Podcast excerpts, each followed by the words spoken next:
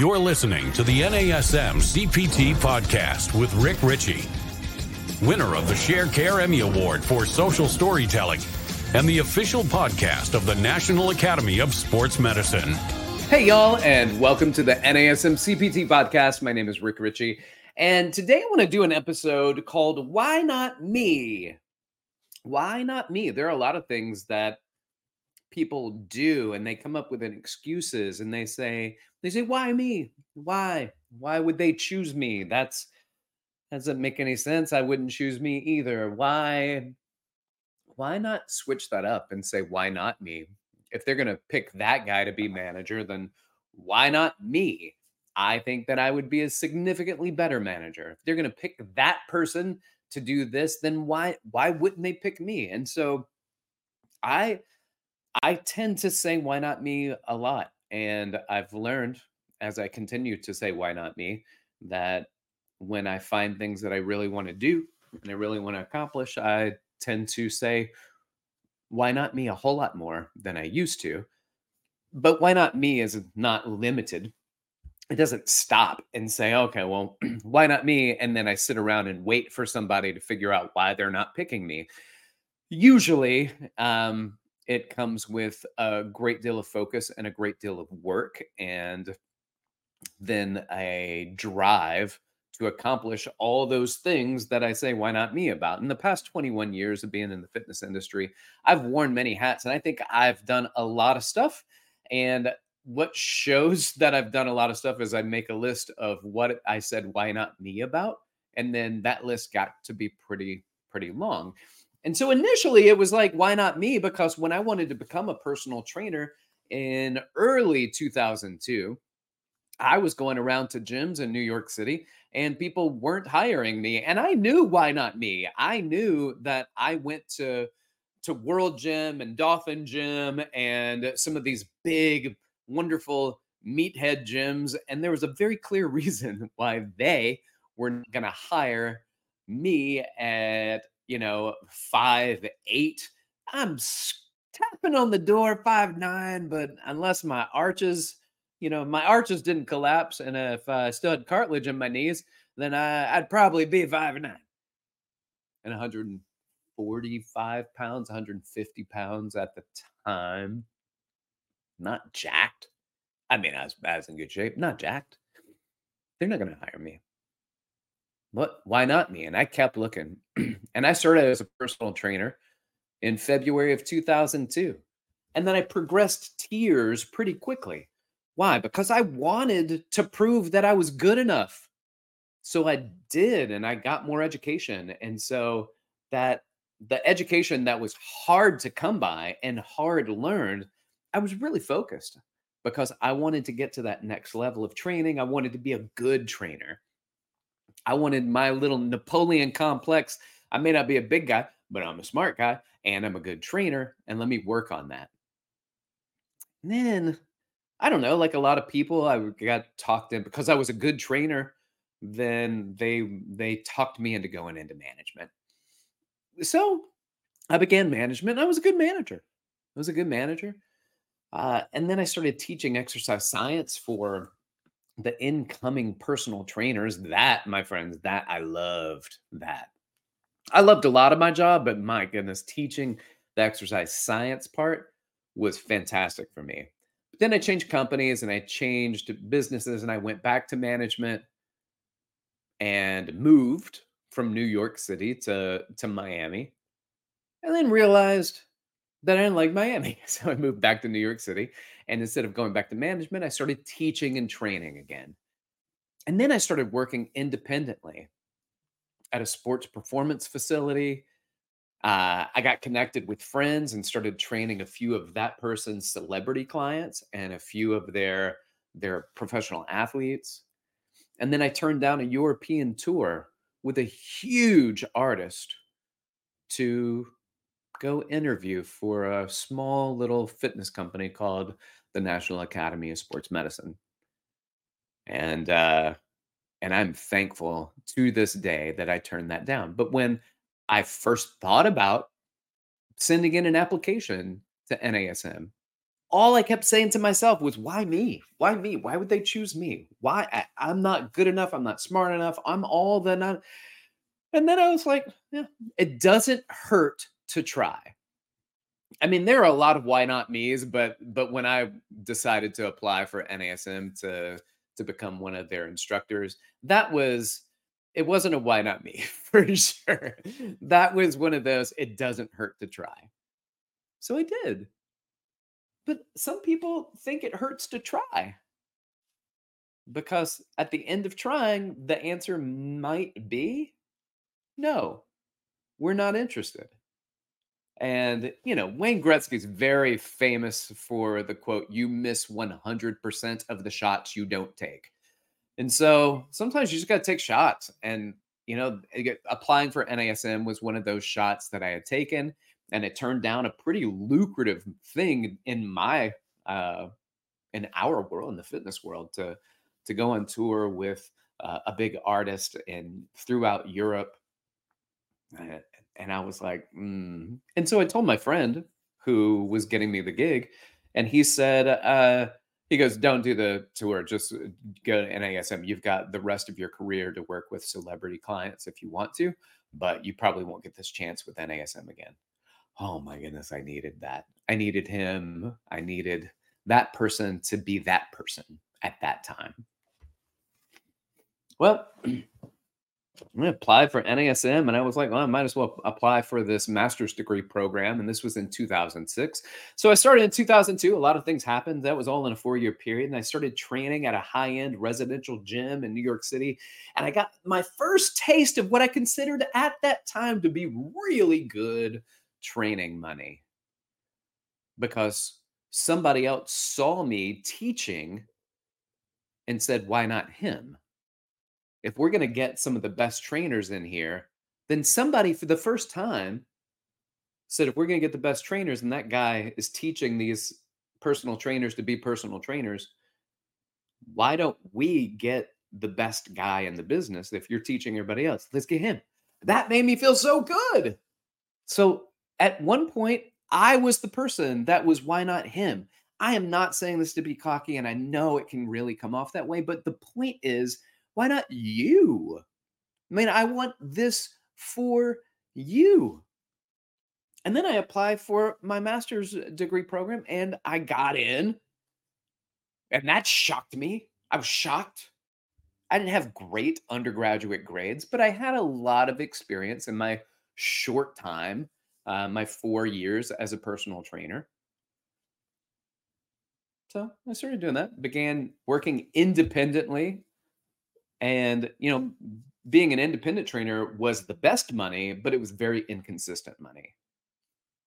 And I decided at that point I wanted to go back to school to become a massage therapist. So I went back to school, got a bachelor's degree, got a master's degree, went back for an associate's degree in occupational sciences, which is what it is in New York State that allows you to get your massage therapy. So I study massage therapy. That's just the name of the degree, but the outcome is you can go and become a massage therapist and sit for the state licensing exam. And so I became a massage therapist. All right.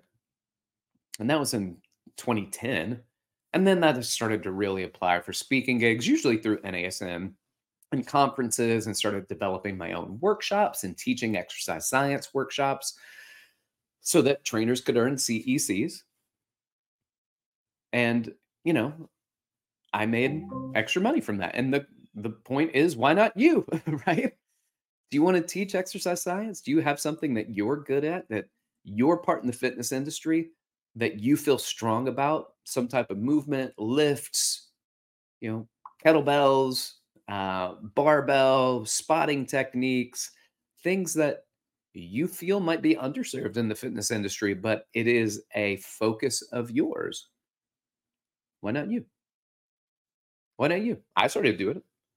You know, teaching exercise science programs and partner assisted stretching, which was kind of my main thing. It's the one that I still do to this day. I have a lot of other things that are on my plate, but I still love doing that partner assisted stretching workshop. It's one of my favorite things to do. And then after those CECs that I developed, I started traveling with a guy for three years. That's what I did. I worked with one person for three years. That was a that was a great gig, except for it took me away from my family. Um, but it also opened up my time, and I had a lot of time to do adjunct work as a university professor for an online program. So I did years of adjunct work as a professor in exercise science. And after I finished the tour, I saved up money, but not enough money to open my first gym. So I was able to get an SBA loan and began my very first training studio in 2014. 2014. Uh, a few years later, I opened a second gym. My first opportunity to write a textbook came around. And I immediately was like, You got the wrong guy. I, I'm not good enough. I'm not smart enough. And then I was like, Yes, you are. You've done so much. Studying is something that you do, work at reading and developing content and presenting that to people. Now you can do that and write it down and put it in a textbook. NASM gave me my first opportunity to do that. And I've worked on several books, uh, written chapters in several books and programs for them since then. It's been wonderful. In uh, and then I started adjunct at another college and their personal training program in New York City. And I just felt like I needed to do more. I wanted a, more opportunities. And how else could I create that? There was a doctoral program that I wanted to enroll in. So in 2016, I enrolled in a doctoral program. And uh, it was a doctorate in exercise science. Uh, sorry, a doctorate in health science with a focus on uh, exercise and leadership. And those were amazing for me. I got a lot out of that. Um, and then I started doing because I had some some athletes that I was training, uh, really high end athletes, uh, they had access to some amazing recovery things that I had never heard of up until that point. And to me, I was like, if I want to do these things, I'm sure other people want to do these things. You know what I'm going to do? I'm going to open a recovery studio. And that way, I can do these things, but all the other people who want to do these things can do these things too. But I didn't have the money. So I sold part of my gym, the first one, so just an individual location, sold part of it. And then how how do I raise the money? I, I don't have enough money. We talk about like why not me? This is another example of like how am I going to I don't have the money to do this project. So it wasn't why not me? This is this is why what's keeping me from finding the money. And what was keeping me from finding the money was I didn't feel comfortable asking people for money, but it wasn't like they were getting nothing in return. They were getting ownership in a new business and a new concept that had zero, zero proof of concept. there was zero proof of concept. Nobody had ever done it before. And so it was hard to raise money for something that has zero proof of concept. But eventually, we did raise money and we opened the world's first recovery studio uh, here in New York City on uh, 30th and 7th, right down the block from Madison Square Garden. And that was a big deal. We raised money and we funded it. And while I started doing that, I started a podcast with a company called Everlast, if you're a boxing fan, you are definitely familiar with Everlast. So my business partner from Recover and I at the time, we started this podcast with Everlast and we were like the fitness podcast. And then things are going great. Open third gym. Developed an offshoot of the recovery studio for events and corporate wellness. I finished my doctoral program in 2018. I partnered to open a fourth gym. We started a NASM CPT podcast, which has since won two very reputable awards. And then um, COVID happened. And that hurt. That hurt a lot. I'm going to tell you, like, there's a, during COVID, I, I did a lot of unreleased anatomy videos. I went back and watched some of them. They're really good, uh, but I haven't done anything with them. They're sitting on my computer, saved in some weird Camtasia file, so it's not just easy for me to upload them into YouTube. So they just kind of sit on my computer somewhere. I wrote a type 2 diabetes fitness specialist course for the MedFit Education Network. I closed the recovery business because of COVID, almost closed two more gyms, negotiated new leases to salvage those gyms, but the landlord from the recovery studio did not negotiate with me, so we had to close the business. Hmm. And then we, I heard this word a lot during COVID, the word pivot. Pivot was a, aside from COVID, it was probably the the biggest word of the year in 2019 and 2020.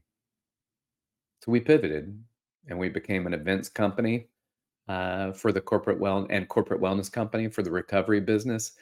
And now we set up stuff all over the country. In fact, this week we'll be in Sunnyvale, California, doing something there. We we are based in New York City. They asked, "Can you're based in New York? Can you come to California?" And we said, "Why not?" We're not going to make any money on that. But what we are going to do is start to build, continue to build our network. I won the IDEA Personal Trainer of the Year award. Awesome. Opened a fifth gym, started an exploratory company for independent trainers to have portable fitness equipment and accessories. Putting out um, feelers on my uh, exercise science book. That takes us to where we are right now. Where we are right now is um, is why not me? Why not? And and here's the thing. When you are around people that are successful, a lot of times you feel like you're not successful enough. When you're around peers that are all completely fine with where they are, we tend to be completely fine with where we are. I'm going to say try to try to find if you want more. There's no reason for you to not have more. Why not you? Now, I'm not saying go out and open a, a, a, business or open a gym without doing any planning.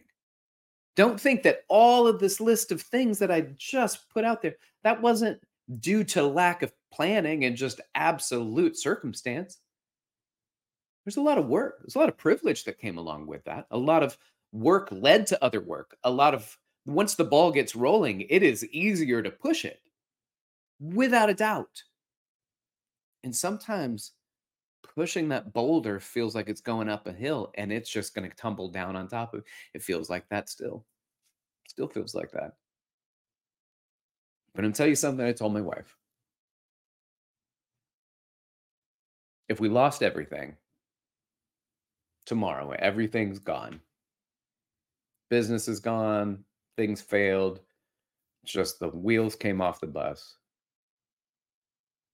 It was a good ride it was a really good ride. I'm very proud of what I've done. And you know, I hopefully I've set myself up that if it all fell apart, then I have a good background to feel confident that I can build something back up again. I know other people are doing it. So why not? Me. And with that said, why not you? Why not you? You believe in you.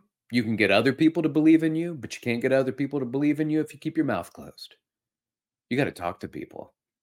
You got to get people to buy in be want to be a part of what your ideas are, what your thoughts are. You have to share them because you love them and you're passionate about it and you write it down and you can show it off, not just blabbing ideas. I've had a friend for decades that has blabbered off amazing, wonderful ideas, concepts, script ideas. I'm going to do a movie. I'm going to write this. I'm going to do that. He's he's a brilliant at conceiving con- these ideas. If only he would write it down and do something with it. You've had a lot of great ideas, I'm sure. What are you doing with it? It's not about just putting it out there and telling people about it. And you got to be careful because you just throw it out there, so other people are going to take it and run. I threw out an idea uh, years ago when I was on set um, as a trainer for X Men First Class. And while I was there, I'm coming up with all these ideas. I want to create a dumbbell that converts into a kettlebell. And I went onto a forum of a bunch of mechanists and designers and things like that, telling them what I wanted, just so I could see if somebody was interested in developing it for me. And somebody DM'd me and was like, uh, "Is did you these ideas that you're putting out there? Did you copyright them? Because if you didn't, you just gave your idea to a lot of people who can take it and run." And I was like, "Oh my goodness, that's a bad move. That was a bad move." And I'm glad somebody took it out there and ran, um, and good for them. But what's good for you? You can do it. I believe in you because you inspire your clients. You're out there doing your thing, and I'm I'm going to ask you to continue doing what you're doing. Keep inspiring people to fitness, but inspire yourself. Again, I'm not putting this stuff. There. There's a lot of people who've accomplished so much more than me that I maybe I can be more like them. But me putting this out there is to not be more like me. It's to be more like the version of you that you want to be, that you don't believe you can be until you say the words, why not me, and drive yourself. Do it. Do it. Do what you want to do. This fitness industry is a great industry to be in. I'm happy. I'm, I've been loving it. But it only works for you when you work for yourself. You are the one that's going to have to drive it forward. Y'all, thanks for listening. Like, subscribe, share with your fitness friends and family. Leave a review. You get an opportunity to do that. It's greatly appreciated. You want to reach out to me, you can do so. Hit me up at dr.rickrichey on Instagram and or threads. And you can email me, rip.richie at nasm.org. Thanks for listening. Keep inspiring people to fitness. This has been the NASM CPT podcast.